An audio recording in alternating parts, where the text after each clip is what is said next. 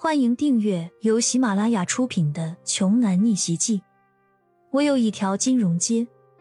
作者：山楂冰糖，由丹丹在发呆和创作实验室的小伙伴们为你完美演绎。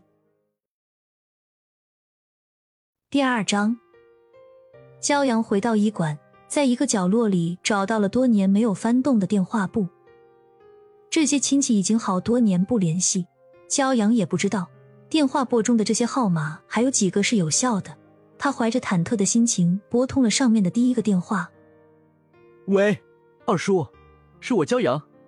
骄阳，这通电话可把骄阳的二叔吓了一跳。这都已经好几年不联系了，今天怎么就突然打电话来了呢？二叔问了一句。原来是洋洋啊，怎么突然想起二叔了？骄阳听着二叔的语气还不错，心里顿时有了底。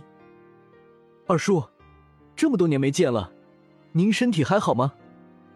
好，好，好，好着呢。洋洋，你打电话有什么事情吗？我交了个女朋友，现在差二十万的彩礼，您能不能？还没等骄阳说完，电话的另一头就开始沉默起来。骄阳连忙再次开口说道：“二叔，我不是白要这钱，我爸妈的那套老房子，您现在不是住着吗？这钱就当是我卖房子的钱了，以后那套房子就归您了。”一听到骄阳提到了房子，电话另一头的二叔突然提高了音量，激动的说道：“这房子本来就是我的，你忘了当初是谁替你操办的丧事了？”我告诉你，这房子就是补偿。你知道办一场丧事要花多少钱吗？这房子卖了都不够。白眼狼，竟会张嘴闭嘴的跟我要钱！我们老焦家就没有你这么个丧良心的种，以后也别再找我。二叔一顿噼里啪啦的埋怨。直接把骄阳给说懵了。刚才说话还好好的，怎么一提钱就立马翻脸不认人了呢？骄阳算是明白了，一个葬礼才花多少钱，而一套房子能值多少钱？傻子都知道，他这个二叔是在故意耍无赖。不等骄阳再说话，电话就被对方挂断了。在打过去的时候，对方已经把自己拉黑了。骄阳没想到，父亲的兄弟、自家的亲戚竟然会是这样的人，什么血浓于水，都是狗屁。骄阳不甘心，又拨通了另一个亲叔叔的电话。喂，三叔，我是。骄阳刚说了一半，对方就抢着说：“骄阳是吧？你二叔已经给我打过电话了。我告诉你，我当初从你家拿走的东西，都是该拿的。”丧米我也出了钱。三叔说完，也速速挂断了。接下来，骄阳接连打了好多电话，剩下的那些亲戚就都不接电话了。应该是他二叔把骄阳的事情通知给了其他人之后，他们要么是拒听，要么就是直接拉黑了骄阳。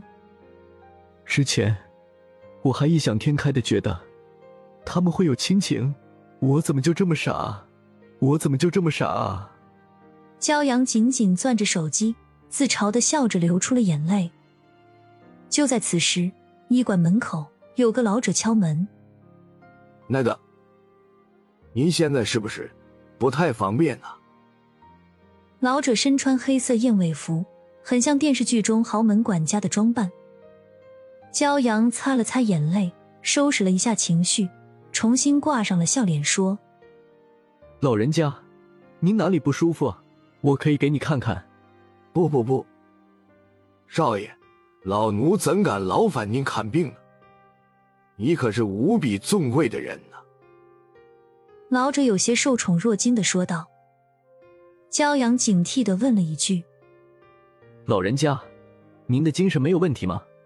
说自己尊贵，饭都吃不起了，还尊贵？这老人肯定有精神病吧？老人恭敬的说：“少爷，老朽名为庄九，是您父母的管家。您的父母当初是亚洲金融街的管理者，如今当由您来继承。骄阳不明所以，什么亚洲金融街，什么管理继承。骄阳确定了，这老者一定是神经病，而且大概是幻想症到了晚期，没救了。果然是人穷是非多，要是这神经病老人在他店面里面出点什么事，还不知道他得赔多少钱呢。老人家，您先喝口茶，我打个电话。骄阳有礼貌的将老人请进屋里，递上了茶水。庄九惶恐的双手接过茶水，脸上满是笑意。没想到的这位少爷还挺不错的，平易近人，尊老爱幼。刚喝下一口茶水，就听到骄阳在打电话。